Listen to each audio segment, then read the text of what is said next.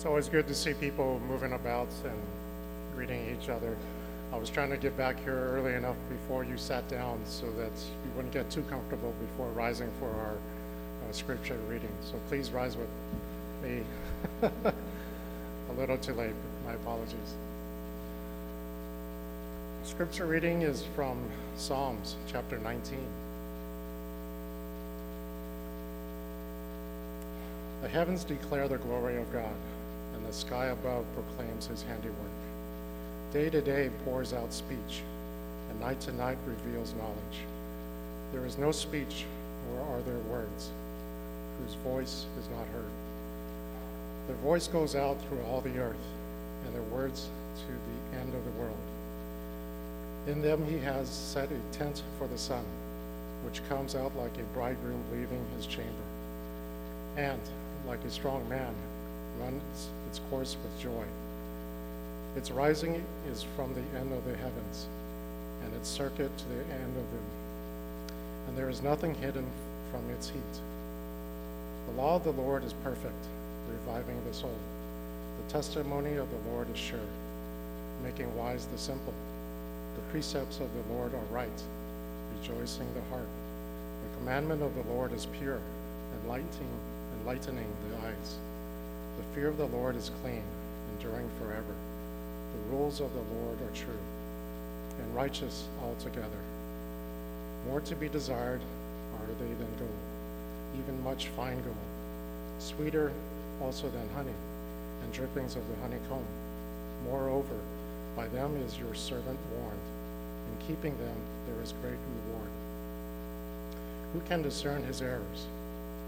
Declare me innocent from hidden faults. Keep back your servant also from the presumptuous sins. Let them not have dominion over me. Then I shall be blameless and innocent of great transgression. Let the words of my mouth and the meditation of my heart be acceptable in your sight, O Lord, my rock and my redeemer.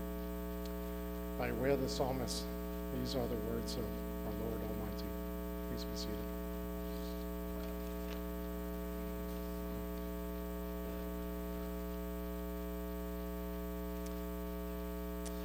All right, good morning, everyone.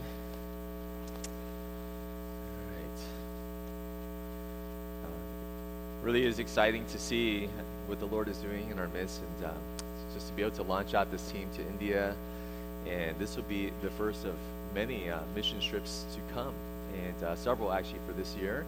But we pray that the Lord will continue to, uh, as Pastor Rick mentioned, to make us a sending church, uh, that we're not measured by the success of our church is not measured by our seating capacity, but by our sending capacity. And that's really our prayer as a church, uh, that we would be more and more um, just courageous and bold to go wherever the Lord would send us to, to, uh, to go. So uh, I'm going to ask us to just uh, pray one more time, and uh, let's go ahead and come before the Lord and ask Him to just open our hearts to His Word. So let's uh, please join me. Father, we are so thankful for your word. And this word to us is more precious than gold and silver. Lord, we desire to know you. We desire to know your words. And Lord, as we come before you right now and as we hear your word, uh, we ask that you would open our hearts. Lord, cause us to be servants of your word. Uh, cause us to have hearts that would worship you because uh, your word is true. It's right praise you, God. Lord, I ask that the words of my mouth and the meditation of my heart might be acceptable and pleasing to you, Lord, my rock and my redeemer. Amen.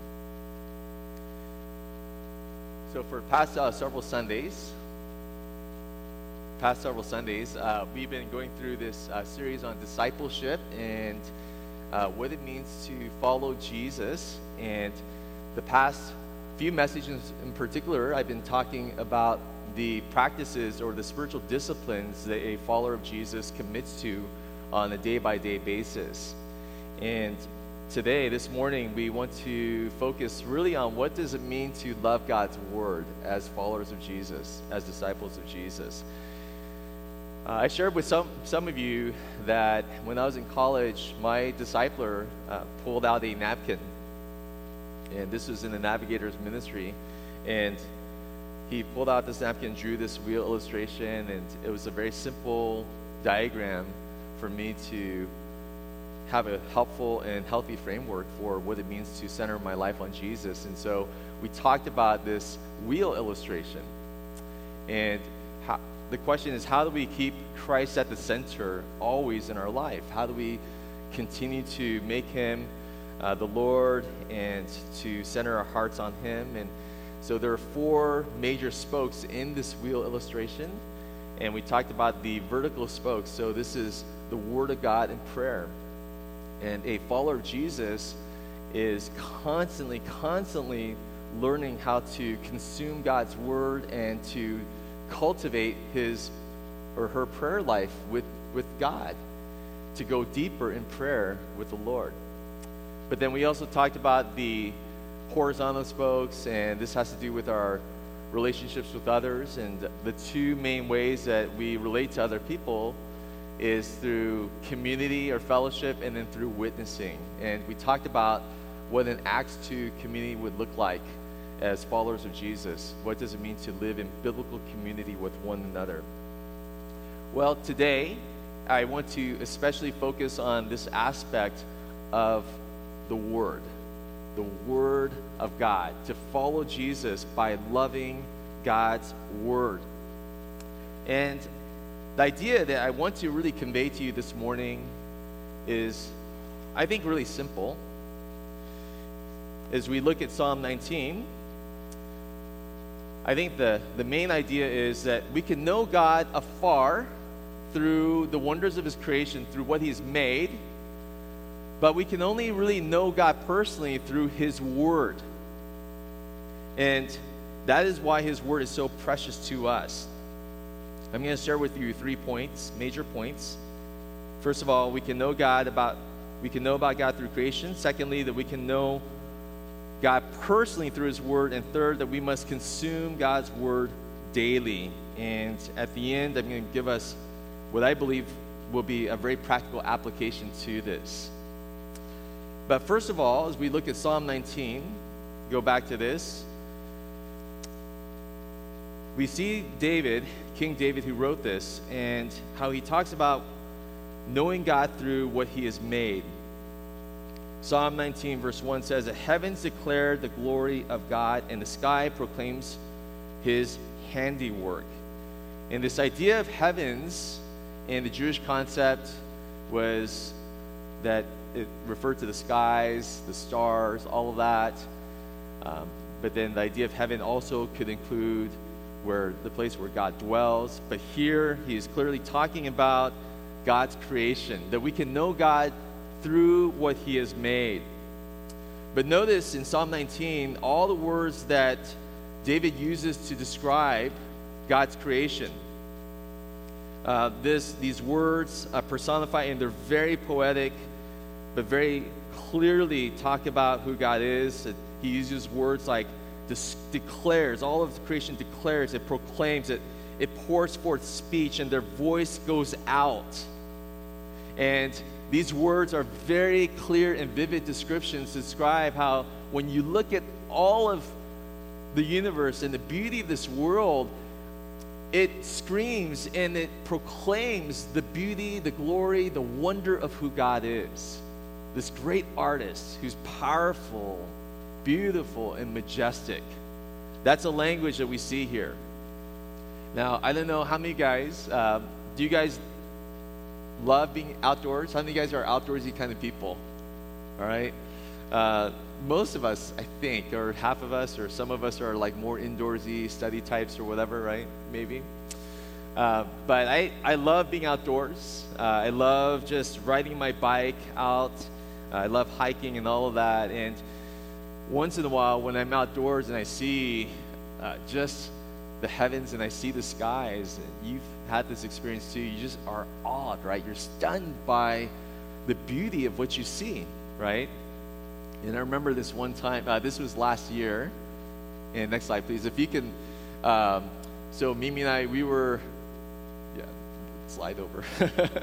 so that we were Oh, okay. They didn't get the latest update. That's okay. Um, But I want to show you this beautiful picture of when we were in uh, Lake Tahoe, and it's one thing for me to, to describe it, but um, it's just it's just amazing uh, picture as we're just sitting there and we're seeing the sun and the clouds and all over the, the lake, and and when you've had that experience, all you can do is just stand there and you're just in awe. You're just stunned, and there's nothing you can really say because you're just taking in the scene. And I think this is what David is experiencing in this psalm, like this uh, the amazement of God's creation. Theologians will refer to this as general revelation. This general re- revelation is a revelation that God has revealed himself to all peoples everywhere through what he has made. And if you look just simply at creation, it's very difficult to deny that there is this creator who's powerful and beautiful. Paul talks about it in the book of Romans, Romans chapter 1, that God has clearly revealed himself in what has been created so that men are without excuse. Uh, if you just look at the intricacies of our universe and our world, how can you not acknowledge the reality of who God is? And almost all of, throughout all history, except maybe just in the past 200 years in Western civilization. But throughout history, cultures throughout the world have always acknowledged and worshiped some form of higher power or, ex- or acknowledge that. And so this is what the psalmist is showing us. Creation is beautiful and it does point to God. However, David in verses 7 to 11 he's going to tell us something that even though we can know about God through creation, what he's made, we can only know God personally through his word. In verses 7 to 11, this is what he gets at. You can know a lot about God just by, by looking at this world. He is beautiful, he is good, he's artistic, he's creative, he's powerful, all of these things. But it's impossible to know God personally just by admiring creation alone. I can saying that I know God just by creation alone is like saying that I know Van Gogh because I've seen his paintings. Or that, you know, I know Michael Jackson because I've done his moonwalk dance or I've listened to his music. Or, um, you know, I, I know about Hugh Jackman because I've watched his movies, right? You can know certain things about a person through their work, but it doesn't mean that you know them personally. And this is what David tells us. So, verses 7 to 11, David goes on to say that there's a far more powerful way to know God. Verse 7 The law of the Lord is perfect and revives the soul. The testimony of the Lord is sure, making wise the simple. The precepts of the Lord are right, rejoicing the heart. The commandment of the Lord is pure, enlightening the eyes. The fear of the Lord is clean, enduring forever. The rules of the Lord are true and righteous altogether. If you notice in verse 7, this is actually in contrast to verse 1. David uses two different names of God in this psalm. In verse 1, David says, The heavens decl- declared the glory of God. And the term for God here in verse 1 is this Hebrew term Elohim. So, this idea that God is powerful. But in verse 7, all of a sudden, David switches and he uses the name uh, YHWH, or what we know as Yahweh, to describe who God is. Yahweh is a very covenantal name that God gave to his people Israel that this is how you will know me in a personal way. And so David is contrasting that you can know God, his power from afar, but now he gets more intimate. The law of Yahweh is perfect and it revives the soul. How do we know this God? Through the law of the Lord. This is what he's getting at. In fact, he uses this term Yahweh seven times in the next seven verses, the rest of the psalm. David is saying, I hear God's voice through the wonder of nature. But now I'm getting to know more of God's heart and his face through his word. John Calvin put it this way, but he says, From nature, we know only the hands and feet of God. But from Scripture, we know his heart. This is how he puts it. And each term in verses 7 to 11 is a synonym, a, a different synonym that David uses to describe God's word. So, for example, he uses the term law. And this term law, the Hebrew word Torah, it is the first five books of the Bible, but it's the comprehensive term to describe Scripture, God's revelation to us. And then he uses the words precepts and commandment. And these words describe the nature of God's word to us that they are authoritative, they are binding, that we are moral creatures who must give an account to who this God is. We are not free to determine our own life, that we must give account to Him, and we submit our lives to God. He uses the term ordinance to describe God's wisdom to us, that when we follow God's word in Scripture, it's actually very good for you. It's actually good for mankind, for human flourishing. And together, that these words describe, it's a comprehensive description that God has given us everything that we need to truly know Him, all through Scripture, through His Word.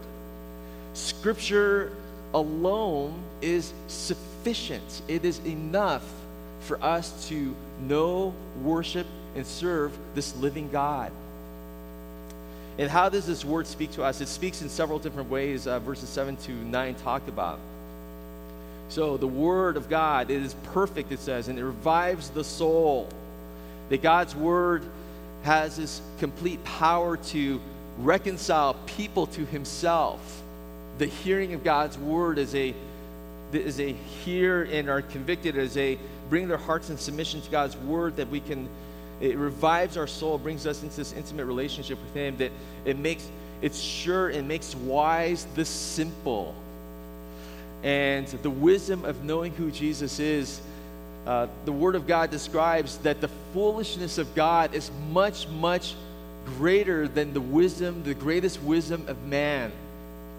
And that it doesn't matter if the most uneducated person who knows Jesus through his word is far smarter and far wiser than the Harvard PhD that doesn't know who God is. It makes wise the simple. It is right and it gives joy to the heart in verse 8. God's word is a life giving truth and it brings true joy and hope to our hearts. This is the power of God's word. It gives light to the eyes, it illumines our understanding of who He is. God's Word, and, and it, it corrects our thinking, our attitudes, our speech. It corrects, it shows us truth and error, and it does all of these things to us. But the Bible's own testimony of itself, it endures forever, it's true, it's righteous in verse 9. This is the power of God's Word to us. The power to truly transform from the inside out and to cause us to know and to worship this God. So many different descriptions of it. And it's almost as if David can't come up with enough descriptions to describe the power of God to us. But then verses 12 to 14, where David really gets into, or verses 10 to 14, he describes that we must really be consuming God's word. David expresses his love and his how he treasures God's word, and because of that, uh, he, he consumes it. And we must learn to consume God's word on a daily basis. He says in verse 10 More to be desired are they than gold, even much fine gold, sweeter also than honey and drippings of the honeycomb. Uh, David uses this word gold to describe the most precious commodity in the ancient world. Nothing more precious than gold. And his attitude to the Word of God is that this Word, this Scripture that's been given to me, to us, is far more valuable than the most precious thing that this world can ever offer. Um, it's, it's greater than anything else. It's sweeter than honey, it, than the drippings of the honeycomb. This is far more satisfying than, you know, the, the, the greatest meal that's out there.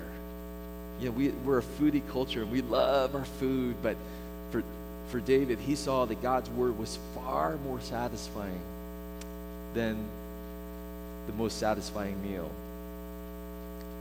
Uh, the Bible, the Word of God, is more and more satisfying as you engage it, as you consume God's Word. Someone said, you know, what do I, someone asked a while ago, I don't have much of an appetite for God's Word, so what do I do? And this person is a committed follower of Christ, but they were very honest. I just don't have a great hunger for the Word of God. So, what do I do? And my advice for this person and for all of us is this the way you grow an appetite for God's Word is to be in God's Word, actually. Um, you don't wait until you have this great hunger for God's word to then go into God's word. You actually cultivate a hunger for God's word by being in God's word, even if you don't feel it at the time. And that's how we cultivate our hunger for it. And as we do, actually, the Bible becomes more and more satisfying. It really does. How many of you have ever spent time in God's Word and you go into it, and then afterward you just think, well, ah, that was just a waste of time? Do you ever feel that way? I don't think so, right? But how many of us sometimes have maybe gone into like, you know, we've watched all this Netflix, right? Or YouTube or whatever. It's like, oh man, that was, yeah, that was not a good use of my time, right? I see some of that. Ooh, that's a little too close, right? Um, yeah. But God's Word, as we go into God's Word, we never feel like it's a waste. We always feel like that was good. I'm so glad I went to God's Word. We always feel that way. And that's what Scripture does. If you look throughout history, Christians historically have seen the value of Scripture and they have been willing to even give up their very life to have access to God's Word or to enable others to have access to God's Word. William Tyndale was burned at the stake because he wanted to make the Word of God more accessible to the English speaking world. And he was willing to give his life to say, This Word is so important, I'm willing to die at the stake if need be. Christians throughout China, Eastern Europe, just even the past 30 years, there are missionaries who have risked their lives to smuggle Bibles to different parts of Eastern Europe, China, wherever where there is a scarcity of God's Word. Because they know that only this Word has the power to revive the soul. Only this Word has is, is the true revelation of who God is, that people can know who God is, the, the greatest hope that we need. And Christians throughout China have also been willing to go to prison, to be tortured, to even give up their life because they had a copy of Scripture in their possession, in their home. I remember I had the privilege of meeting uh, one of the, uh, yeah, one of the, the godliest men that that I had met, um, and as I heard his testimony and story, I had the uh, you know, great privilege of meeting this person. His name is Chaplain Cecil Richardson, and at the time he was a colonel, uh, but eventually he became the chief of chaplains of the United States Air Force. And Chaplain Richardson told me his story of how he used to be a very violent man and be- before he came to Christ, uh, he used to just have this uncontrollable rage and anger, and it would just explode at any second. He could not control that, and uh, even one particular instance where he shared, like he would, he grabbed this airman that he was enraged at. He literally beat him. After he beating him, he put him on top of a table. He took a hot iron and he started ironing his back with the hot iron. Now, if you look at him, he, you know, he, he looks like a very gentle, uh, rather meek uh, looking man just from this picture. You would not guess that. And it is a power of Christ that has transformed him, that has brought him to repentance and completely made him into this. And as you just talk with him, I mean, he's just he's just a very very kind of mild mannered, meek uh, type of person. Doesn't come off, you know, with this air or this presence like that. But God has used him in very very significant ways, and one of the most powerful things about Chaplain Richardson was this: that he was an extremely intelligent man. He was a very fast reader. He, I think, had a photographic memory and but more so, he had just a strong, strong appetite for the Word of God. And so his testimony was that he walked into church one day, he heard the gospel, and he gave his life to Jesus.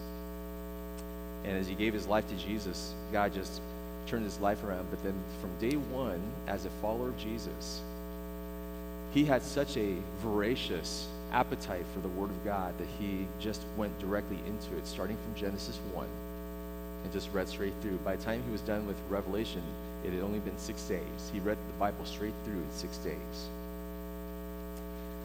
He kept doing this as a habit. So, in the first couple years, first two years, as a Christian, he read through the Bible over 50 times from cover to cover. I mean, to be honest with you, he put me to shame, right? Uh, but there are not yeah, there are not many Christians I know who have done, who've read the Bible from cover to cover 50 times in the first two years of just being a Christian.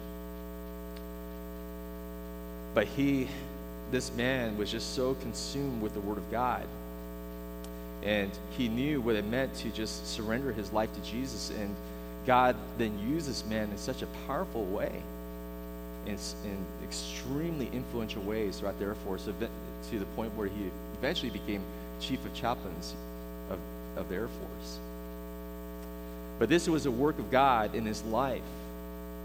And he is someone who was consumed with his God through his word. And I want to ask us this Do we find God's word so precious to us, so precious, that we find it more satisfying than anything else? Is this our heart attitude to the Word of God? Do we want to consume God's Word? Verse 11 to 12, David says, Moreover, by them is your servant warned. In keeping them, there is great re- reward. Who can discern his errors? Declare me innocent from hidden faults.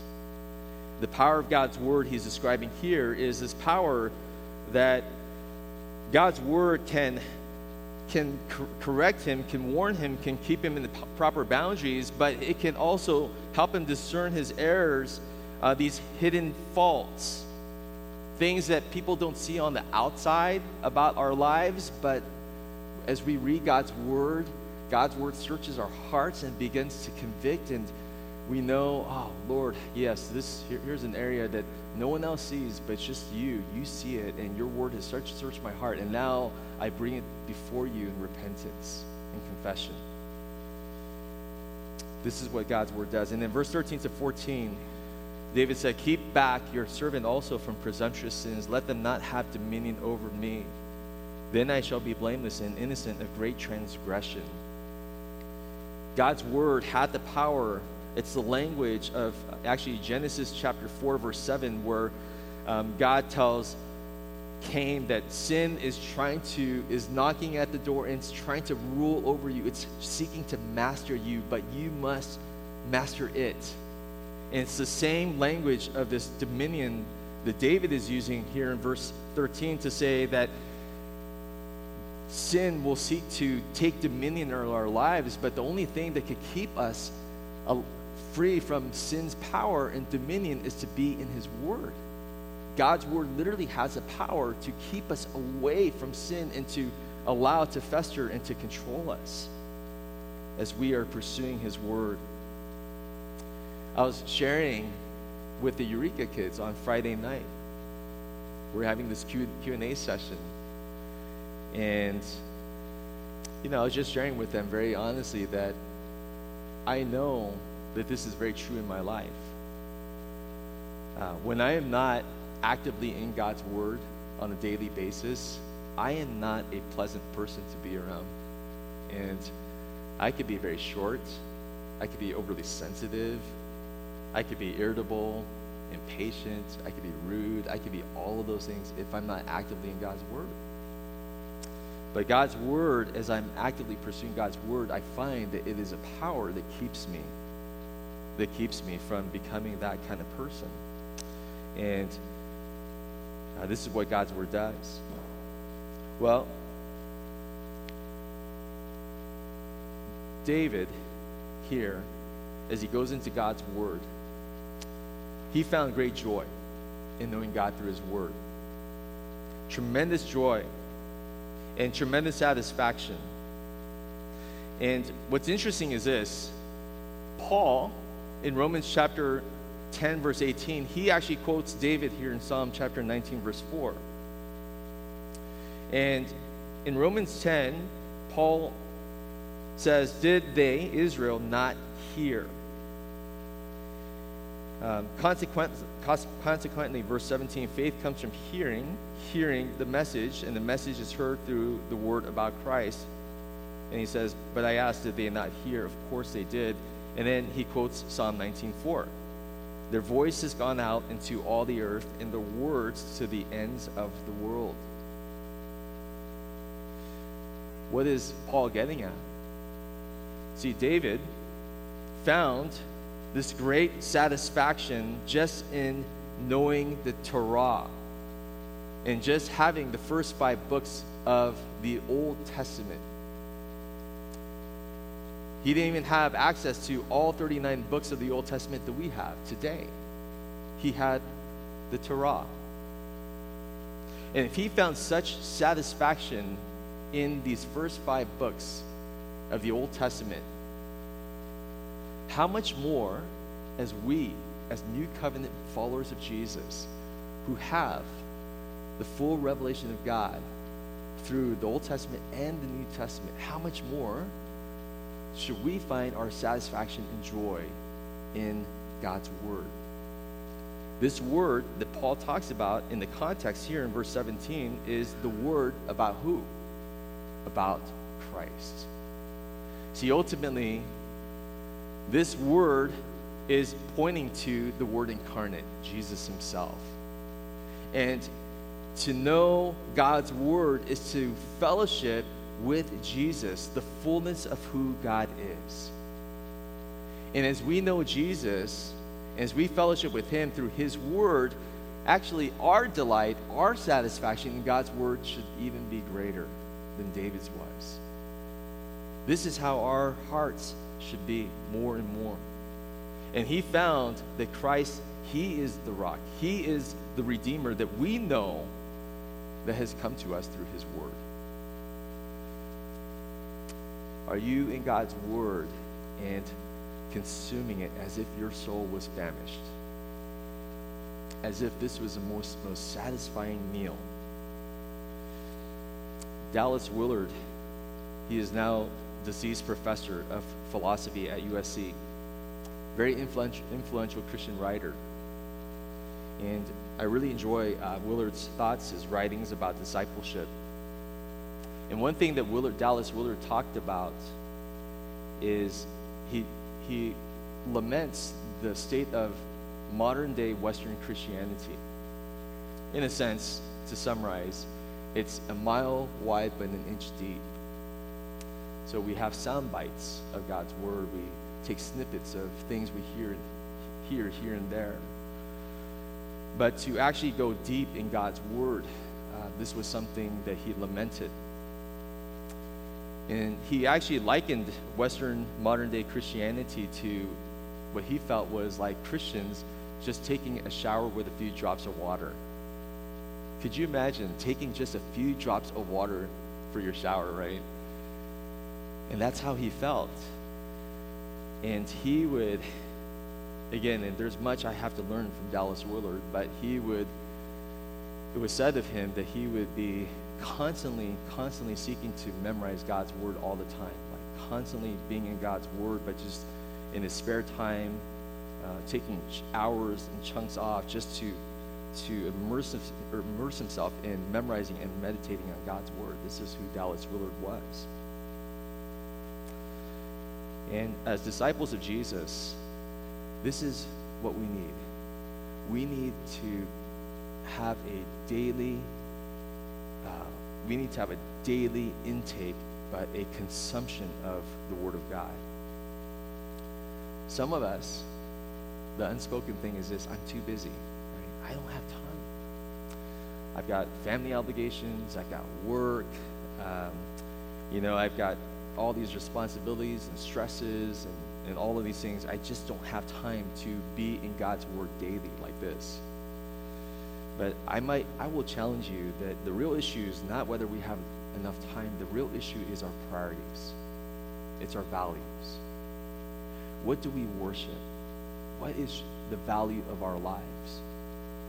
Do we let these things drive and dictate our values?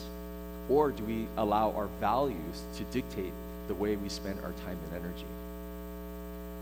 And I might I want to challenge you to think about what are the values that you will live by. If I were to challenge you and say, read the Bible through in one year, this year, Genesis to Revelation. Now, some of you, you've been Christians for a while and you haven't read the Bible through yet. I would challenge you read the Bible, Genesis to Revelation. Try it in one year. When you hear that, some of you go, oh, that's, that sounds like a lot. In reality, do you know how long it takes to read the Bible in one year from Genesis to Revelation? If you read three chapters a day, you would complete the Bible in one year, just three chapters. And do you know how long it takes to read the Bible? Even if you read slowly. I'm a slow reader, right? I, I really am. But it takes only about 70 hours total to read from Genesis to Revelation.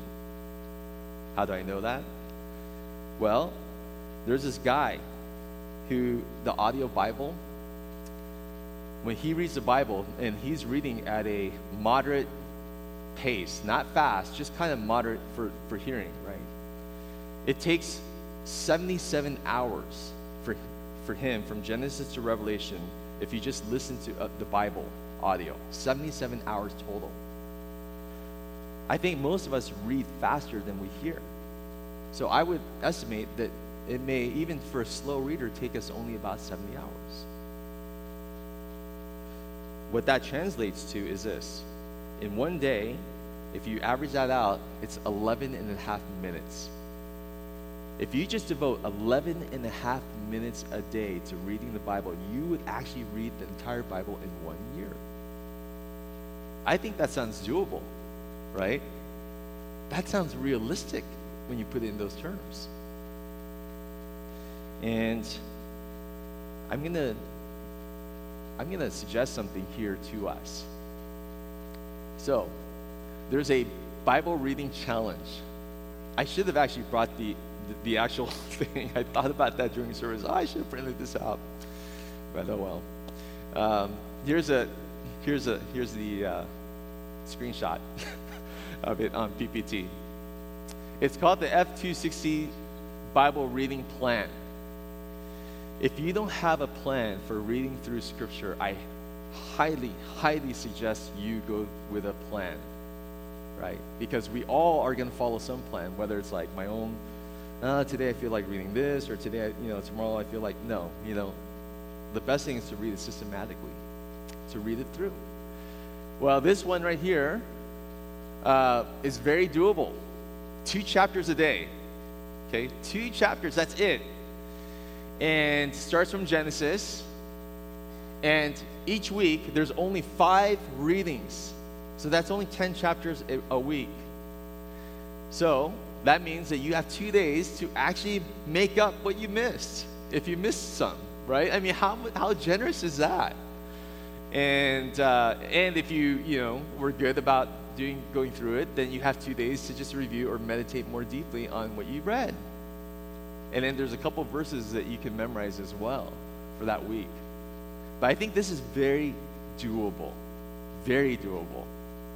And even if you, you know, yeah, even if you feel like okay, I can only spend a few minutes versus you know if you if you spend an hour hour in your devotion every day with the Lord or an hour plus even, um, you know you can you can go through this and just go even more deeply. But honestly, 11 and a half minutes a day. Compare that to how much time we spend on social media. Ouch.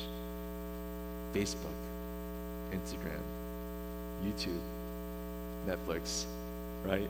Compare that. Isn't this 11 and a half minutes so much more precious? Can't we devote that much? Uh, I would just really, again, I just want to throw this out there. If you are not in the habit already of doing this, try spending 20 minutes a day just going into the Word of God in prayer, private worship of God. 20 minutes. Now, um, if you feel like, oh man, you know, today I woke up late, I need to rush off to work. Well, instead of listening to that podcast, why don't you turn on the Bible audio app? Download the Bible audio and put that on in your commute. It's a great way to spend time in your car. Uh, a great way to just take in God's Word. And uh, next time, what I'm going to do is this. Uh, I want to talk a little bit more about how we can do this. How do we engage God's word in such a way so that we are actually hearing from God? And I want to share with you very practical ways. How do we actually hear from God? As you hear from God through His Word, and as you are committed in your heart to being responsive to God, to knowing Him, and to following what he says and reveals in his word, uh, God's word just comes out and it will hit you like a lightning. It will strike you. It will. And you will find yourself meeting with the living God. And this word, as it goes deeply into you, this word will actually completely shape you from the inside. It will revive your soul. This is what the word of God will do.